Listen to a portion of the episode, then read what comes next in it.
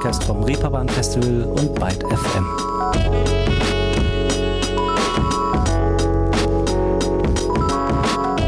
Guten Tag zusammen. Willkommen zu einer neuen Ausgabe von Ruhestörung. Ich bin Leonie Möhring und ich muss sagen, dass ich mich in letzter Zeit immer mehr mit Leuten unterhalte, die mir von ihrem ersten so richtig echten Real-Life-Konzerterlebnis nach über anderthalb Jahren Pandemie vorschwärmen. So ganz ohne Maske, mit Freunden tanzen und taumeln in wummernden Beats und mitzerrenden Rhythmen. Ist zwar immer noch irgendwie ein bisschen seltsam, das Ganze, aber man kann sich schon schnell wieder an die Vierdimensionalität von Live-Kultur gewöhnen, finde ich. Beziehungsweise merkt man vor allem dann, wie unfassbar schmerzlich lang man das Ganze dann doch schon entbehrt. Passend zu dieser Stimmung ist vor gar nicht allzu langer Zeit ein Buch erschienen, das sich mit verschiedenen Geschichten genau vor diesen magischen Momenten der Live-Musik verneigt und sich dabei vor allem dem Ort huldvoll widmet, in dem das Ganze zumeist stattfindet, dem Club dem Lieblingsclub. Potts Blitz 31 plus eine erleuchtende Liebeserklärung an meinen Live-Club heißt das Werk und wurde pünktlich zum vergangenen Reeperbahn Festival am 23. September nicht nur veröffentlicht, sondern auch erstmalig in einer Lesung vor Publikum präsentiert. Ich habe mit einem der beiden Herausgeber, Mark Huddenlocher, über das Buch gesprochen und mir zudem auch eine der AutorInnen eingeladen, die mir unter anderem verraten hat, worum es in ihrem Beitrag zum Buch beispielsweise geht und mit welch simplem Trick sie es geschafft hat, die St. Pauli-Kirche, in der die Lesung stattfand, kurzerhand mit ein wenig Dorfdisco-Flair zu versehen. Die Texte in dem Buch stammen unter anderem von Milliarden, dem populären Kriminalkriminologen Dr. Mark Benecke, Markus Kafka oder auch Thorsten Nagelschmidt von Muff Potter. Und die sind ja nach langer Pause mal wieder gemeinsam auf der Arte Concept Stage des Reeperbahn Festivals aufgetreten und haben unter anderem diesen Song hier gespielt. Der Schnee war weiß, das Wasser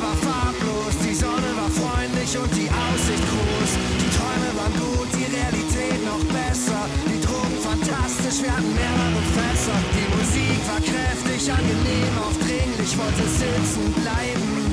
Doch es ging nicht, es war ganz egal, wer gerade mit wem schlief. Traurig war kein Zustand, sondern ein Adjektiv. Alles war schön und nichts tat weh. Man musste einfach nur glauben. Ein Auszug aus Alles war schön und nichts tat weh von Muff Potter. Sollte jemand den Auftritt auf dem Reeperbahn Festival nicht beigewohnt haben können und sich das aber gerne nochmal ansehen wollen, noch gibt's das Ganze auf der Streaming-Plattform des Reeperbahn Festivals zum Nachgucken. So, aber wir wollen ja, wie gesagt, heute nicht über Streaming, sondern das ganz echte, wilde Gegenteil davon sprechen, nämlich so richtig echte Live-Musikerlebnisse. Die waren in der jüngsten Vergangenheit ja vor allem nur in den Erinnerungen so richtig lebendig. Und um eben diese angesichts der Corona-bedingten Konzertflaute nicht verblassen zu lassen, haben Sebastian Schweigert und Marc Huttenlocher das Buch Potts Blitz erdacht. Und mit letzterem habe ich, wie gesagt, im Vorfeld dieser Ausgabe hier mal eine Runde. Und damit ihr wisst, wer Marc überhaupt ist, hat er sich mal wie folgt selbst vorgestellt. Also hauptberuflich bin ich bei einer äh, großen Plattenfirma und leite dort irgendwie das Marketing für ein, für ein Label und ähm, genau, bin nebenbei selber Musiker, habe äh, eine Band namens Gogo Gazelle, früher lange in einer Band namens Benzin gespielt ähm, und bin auch noch nebenbei, ich nenne es mal Manager für eine Band namens Kapelle Petra. Ähm, genau, und deswegen ist irgendwie alles immer mit Musik und äh, da ist natürlich naheliegend, auch ein Buch über Musik zu machen und äh, genau, und darüber sprechen wir heute. So ist es. Allerdings weiß ich nicht, ob das jetzt unbedingt so naheliegend für jeden und jede ist, über das Thema, das einen tagtäglich beschäftigt, auch gleich ein Buch zu schreiben. Zum Glück, muss man sagen. Und dann ist ein Buch ja auch noch, gelinde gesagt, ein klein wenig gemogelt, denn der Potts Blitzband für die Live-Musikclubs ist nicht das erste, das auf die Kappe von Marc und Sebastian geht. Bereits 2018 erschien schon mal ein Buch mit dem Namen Potts Blitz, aber mit 27 und einer Liebeserklärung an die Popmusik an sich. Wie kam es denn zu der ersten, der grundsätzlichen Idee, so ein Buchprojekt überhaupt anzustoßen? Also, ähm, mein Mitinitiator Sebastian äh, und ich haben, wir spielen eben in dieser Band Gogo Gazelle zusammen und hatten mal ein Konzert, ich glaube auf dem Open Flair war das, 2017 oder so. Ähm, und waren danach auf dem Hotelzimmer, da ist man dann manchmal so leicht angeschägert und, äh, ähm, und spinnt dann die verschiedensten Ideen rum und normalerweise irgendwie stehst du am nächsten Morgen auf, fährst heim und keiner erinnert sich mehr an irgendwas. Ähm, so äh, ungefähr lief das an dem Abend auch. Da haben wir, also ich äh, äh, mach die Kurzfassung, haben wir mal gesagt, man müsste den ganzen Wahnsinn irgendwie mal festhalten. Und ähm, haben uns dann tatsächlich am nächsten Tag noch daran erinnert, dass wir das mal äh, machen sollten und haben dann so ein bisschen losgelegt. Und da wir natürlich alle nicht wussten, ähm, wie geht man sowas an, so ein Buchprojekt? Wir wussten irgendwie, wie man Musik macht, aber äh, wir wussten nicht, wie man ein Buch initiiert äh, oder wie man da vorgeht. Da haben wir einfach echt auf doof dann irgendwie echt Leute angeschrieben und gesagt, so, das ist unsere Idee.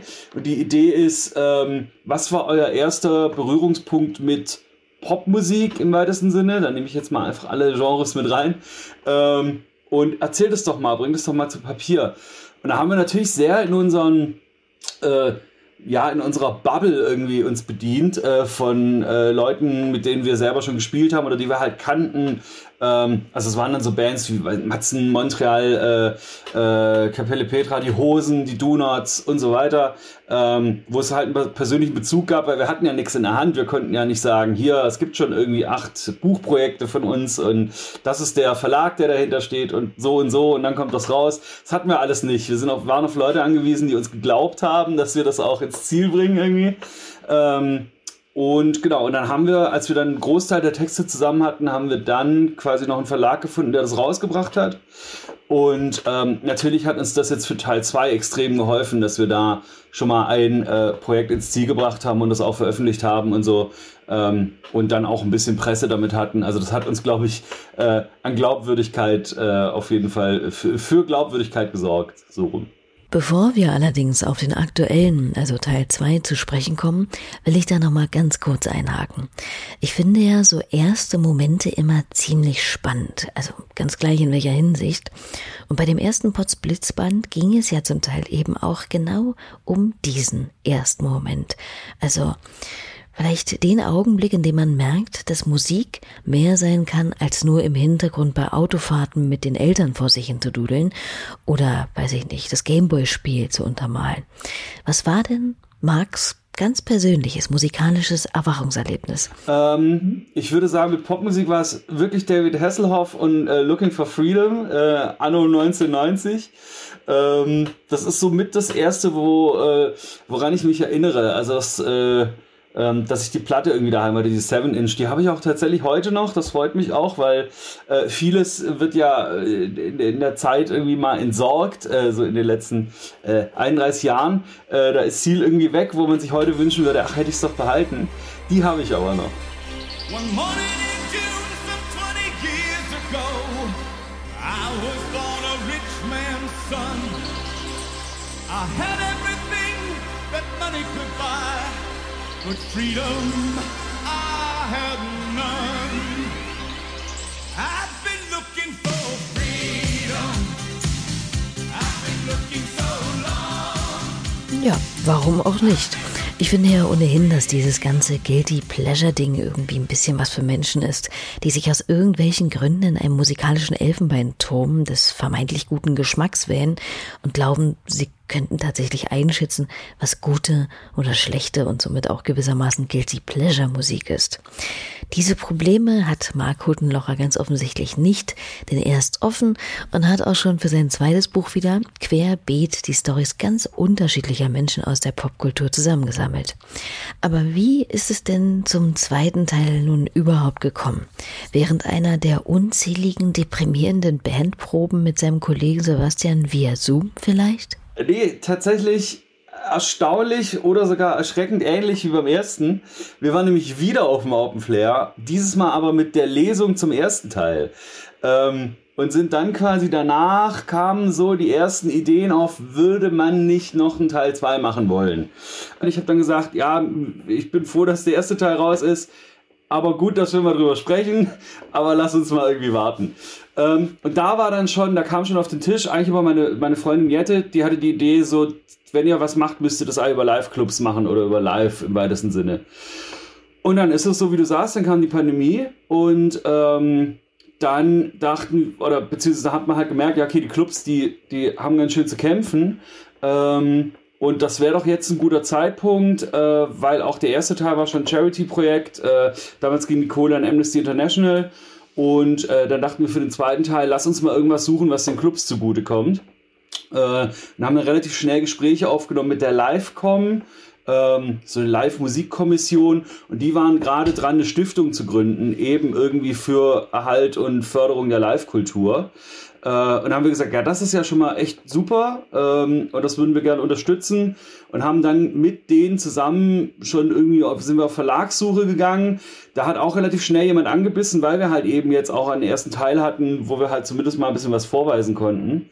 Und Genau, und dann ging der ganze Wahnsinn wieder von vorne los. Wir haben äh, quasi überlegt, so eine, so, so eine Liste gemacht, irgendwie, wen hätten wir gern dabei.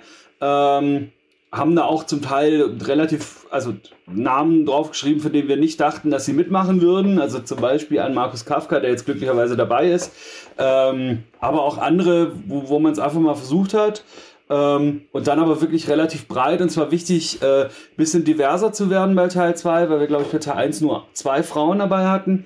Ähm, was aber wiederum leider ein Stück weit daran liegt, dass es echt in dem ganzen äh, Rock-Bereich echt immer noch viel zu wenig Frauen gibt und dann auch tatsächlich in unserem Bekanntenkreis zu wenig waren. Ich hatte ja erzählt, wie Teil 1 zustande kam. Und das war uns echt wichtig für Teil 2, dass man da ähm, ja wirklich im besten Sinne ein bisschen ähm, gleichberechtigter wird. Äh, und haben uns da von Anfang an auch echt bemüht, weil wir natürlich auch aus dem ersten Teil dann gelernt haben, so was, was, was kann man noch beachten bei der Akquise. Ähm, Genau. Und dann gab es wie immer relativ häufig gar keine Rückmeldung. Ähm, dann genauso häufig irgendwie, ja, finden wir interessant.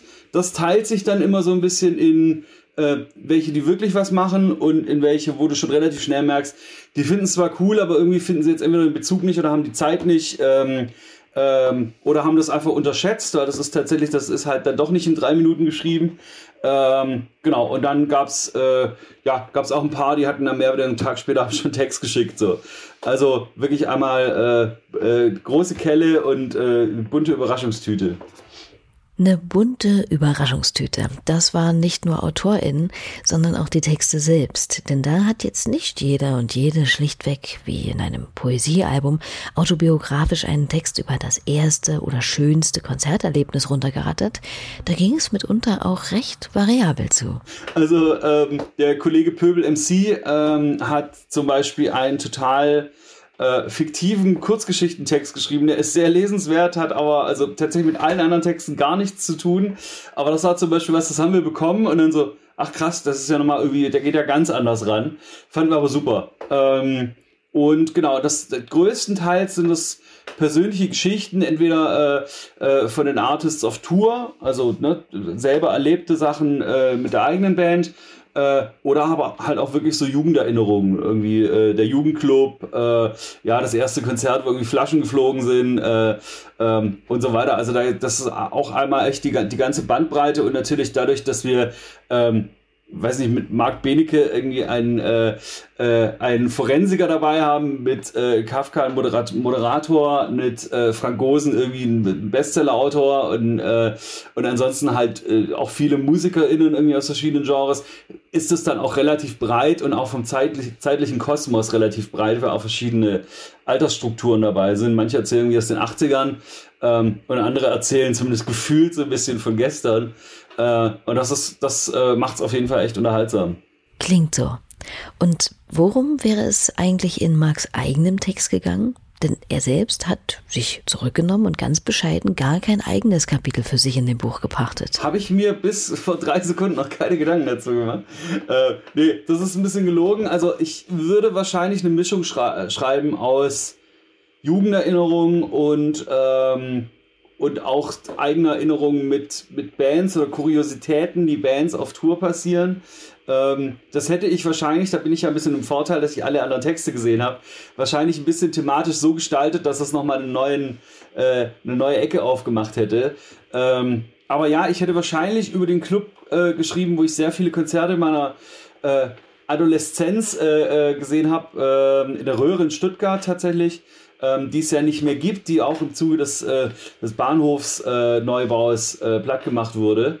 Und da hängen echt viele Erinnerungen dran. Das ist nicht nur, weil ich da tolle Konzerte gesehen habe, sondern auch eben wirklich mit dem, mit dem zeitlichen Kontext verbunden, so dass das halt mit die ersten waren oder die ersten größeren Konzerte. Ähm, weil ich habe auch einen Jugendclub, in dem ich lange auch selber tätig war. Ähm, der wäre natürlich auch eine äh, Erwähnung wert, aber äh, ich glaube, so wenn ich mich auf einen konzentrieren müsste, wäre es die Röhre.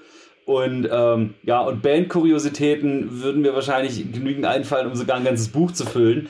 Aber davon gibt es ja schon sehr gute, unter anderem von, äh, von äh, Nagel und Muff Potter, äh, wo die wilden Maden graben, für die, die es noch nicht kennen. Äh, auf jeden Fall Leseempfehlung. Ähm, deswegen äh, glaube ich tatsächlich, es braucht jetzt die Welt auch nicht ganz unbedingt. Naja, das kann man sehen, wie man will. Was es aber unbedingt braucht, ist eine gute alternative Live-Club-Landschaft, die eben auch spannenden, aufstrebenden Bands ein Sprungbrett und Subkulturen Nährboden liefern kann. Die Röhre in Stuttgart war zweifelsfrei so ein Club. Dort spielten Bands wie Green Day, die Stereophonics oder Rammstein, bevor der ganz große Bohai um sie losging. Und das ist ja ohnehin auch sowas, was den Mythos bestimmter, gerade der kleineren Clubs ausmacht. Hier hat schon David Bowie an die Klowand gekrakelt oder äh, da hat Patti Smith am Tresen ihre Kippe ausgedrückt oder so. Auch in Potsblitz wird vor allem eine Band immer wieder in diesem Zusammenhang genannt.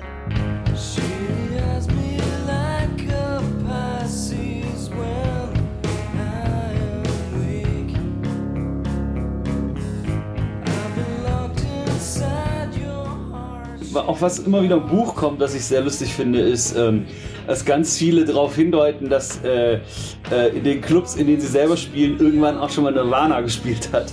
Ähm, das finde ich sehr, sehr lustig, weil das äh, wirklich im Buch echt mehrfach vorkommt. Äh, und man hat so das Gefühl, die hatten auch echt eine scheiß Zeit, bevor es so richtig losging bei denen. Die mussten auch jeden Club spielen.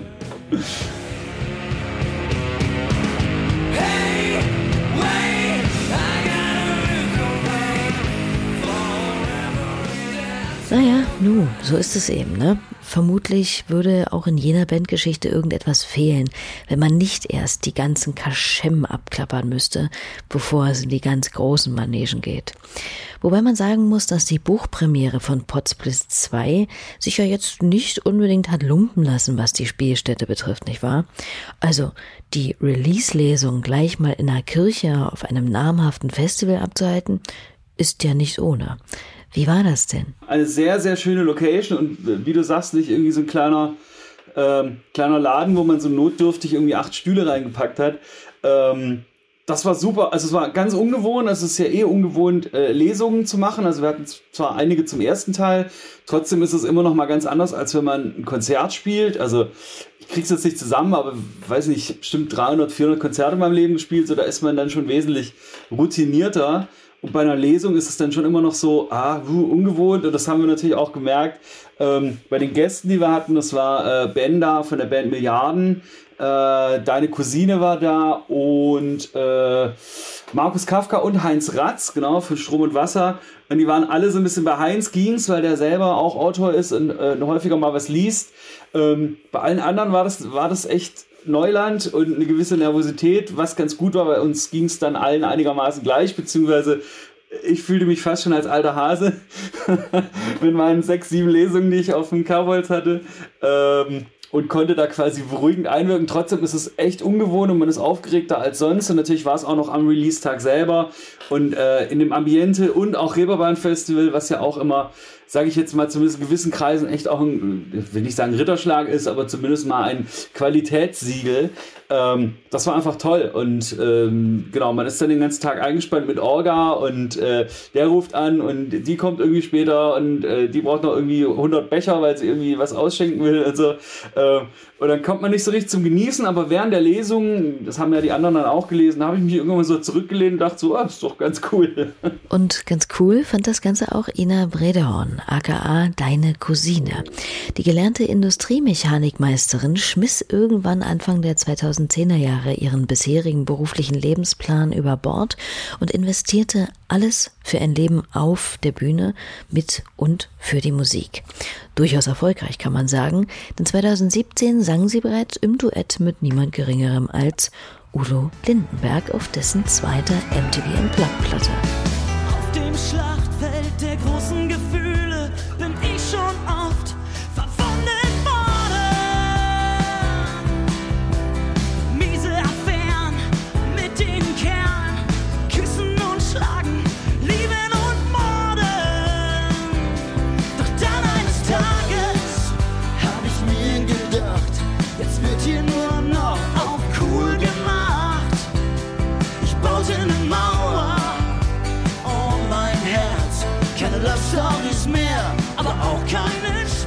Aber auch ohne Prominenz an ihrer Seite zieht Ina ihr Ding ziemlich durch.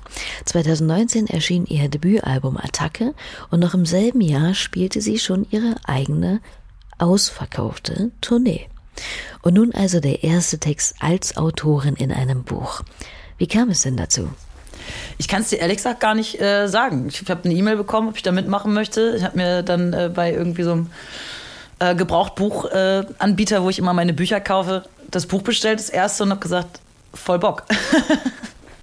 Weil ich habe auch noch nie eine Geschichte geschrieben und ich fand es total äh, spannende Erfahrung einfach so. Und war dann auch echt froh, dass es dann auch direkt die Lesung kam zum Reeperbahn Festival, weil es einfach für mich eine komplett neue Tür aufgemacht hat. Ähm, zu gucken, wie fühlt sich das an, kann man das überhaupt, äh, interessiert das die Leute? Und habe da auch echt spannende Selbsterfahrung so ein bisschen gemacht. Ja, kann ich mir gut vorstellen. Denn nur weil man sonst auch auf der Bühne steht, ist es mit Sicherheit ja etwas völlig anderes, das nicht singt, sondern eben lesen zu tun. Wenn man dann so eine Anfrage bekommt, frage ich mich persönlich ein bisschen, wie man bei den sicherlich vielen, vielen Geschichten und Erinnerungen, die da in einem aufploppen, letztlich sich auf eine Sache festlegt.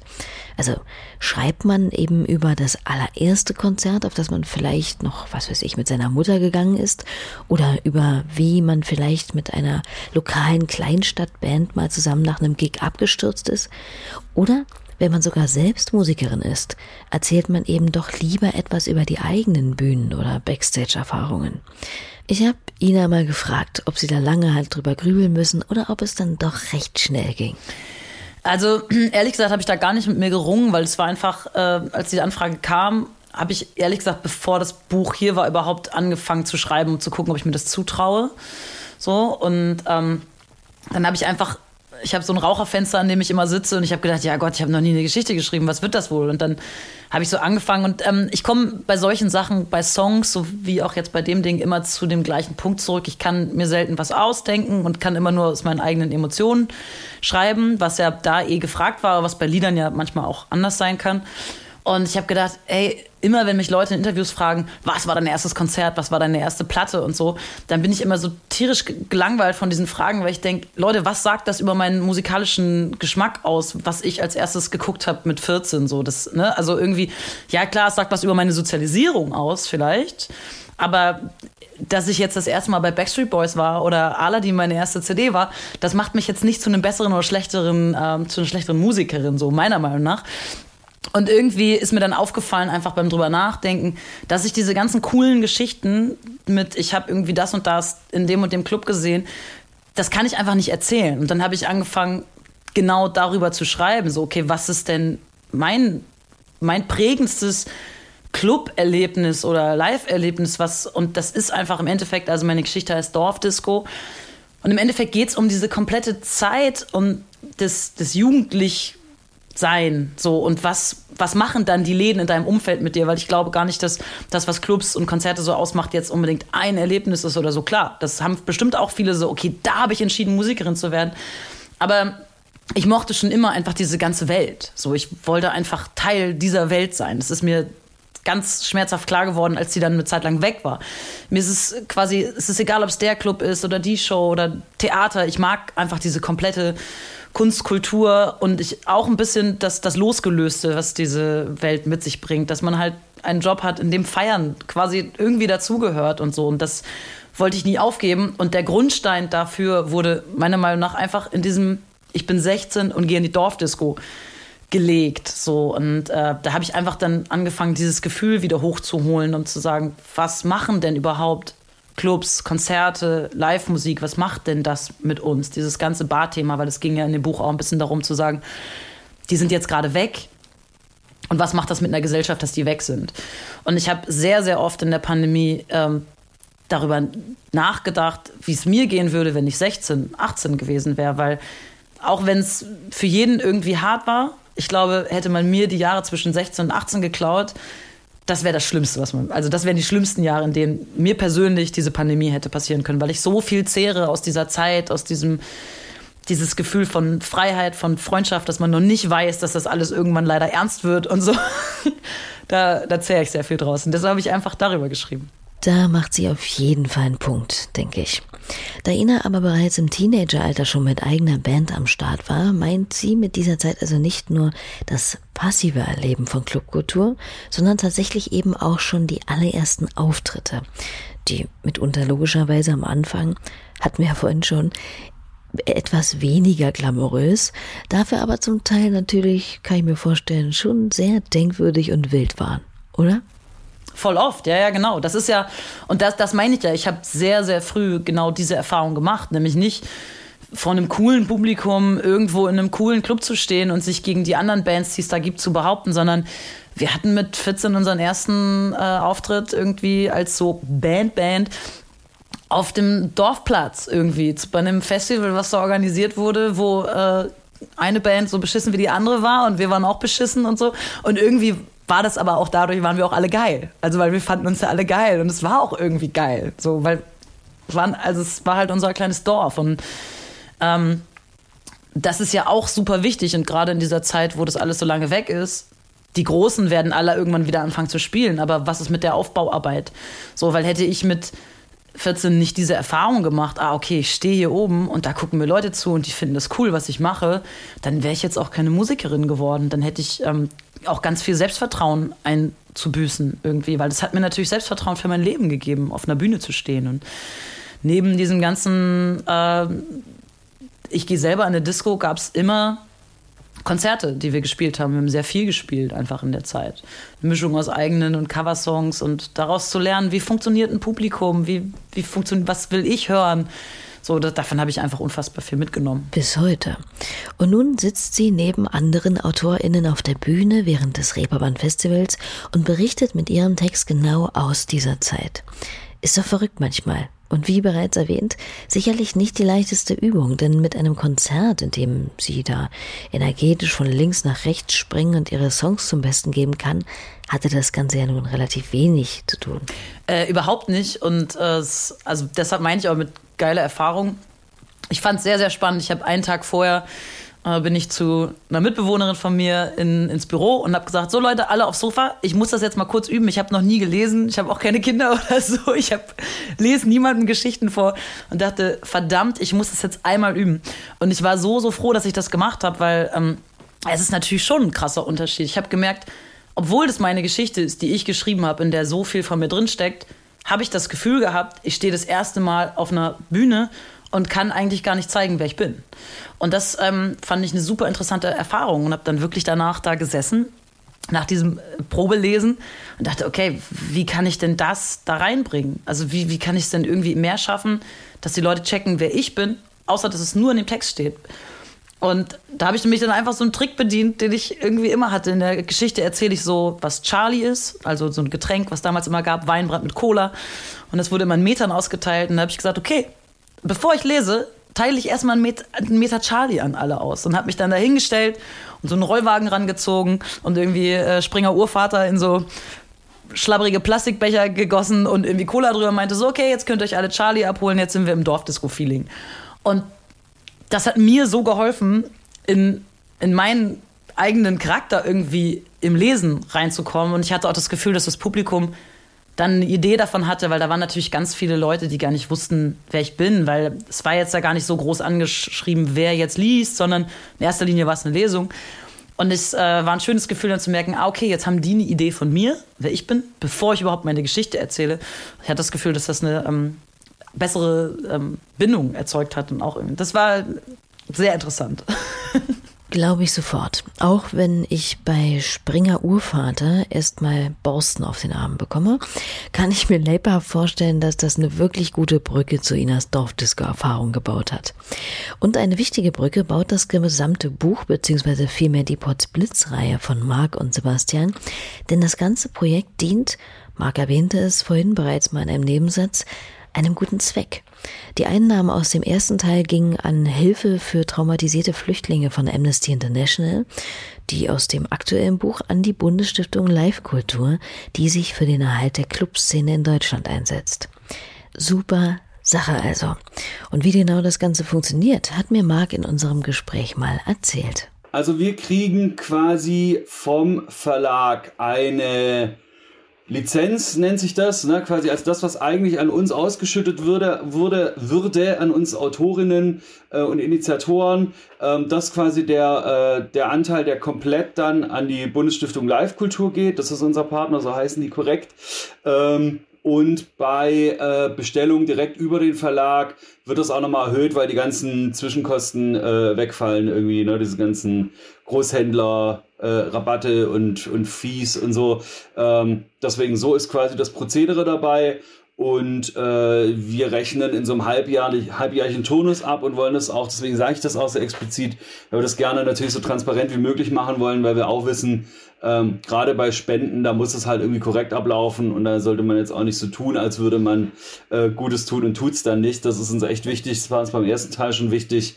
Äh, hatten uns auch da ein paar Mal mit Amnesty-Leuten getroffen irgendwie und äh, genau, das äh, soll in dem Fall auch so laufen und wir hatten letztens eine Release-Lesung auf dem Reeperbahn-Festival zu dem Buch und ähm, konnten da dann auch äh, dank des Reeperbahn-Festivals auch nochmal irgendwie einen ganz ordentlichen Batzen äh, schon von dem, na, eigentlich Honorar, aber es äh, wollte ja keiner ein Honorar, deswegen konnten wir da auch äh, echt einen ordentlichen Batzen schon mal spenden.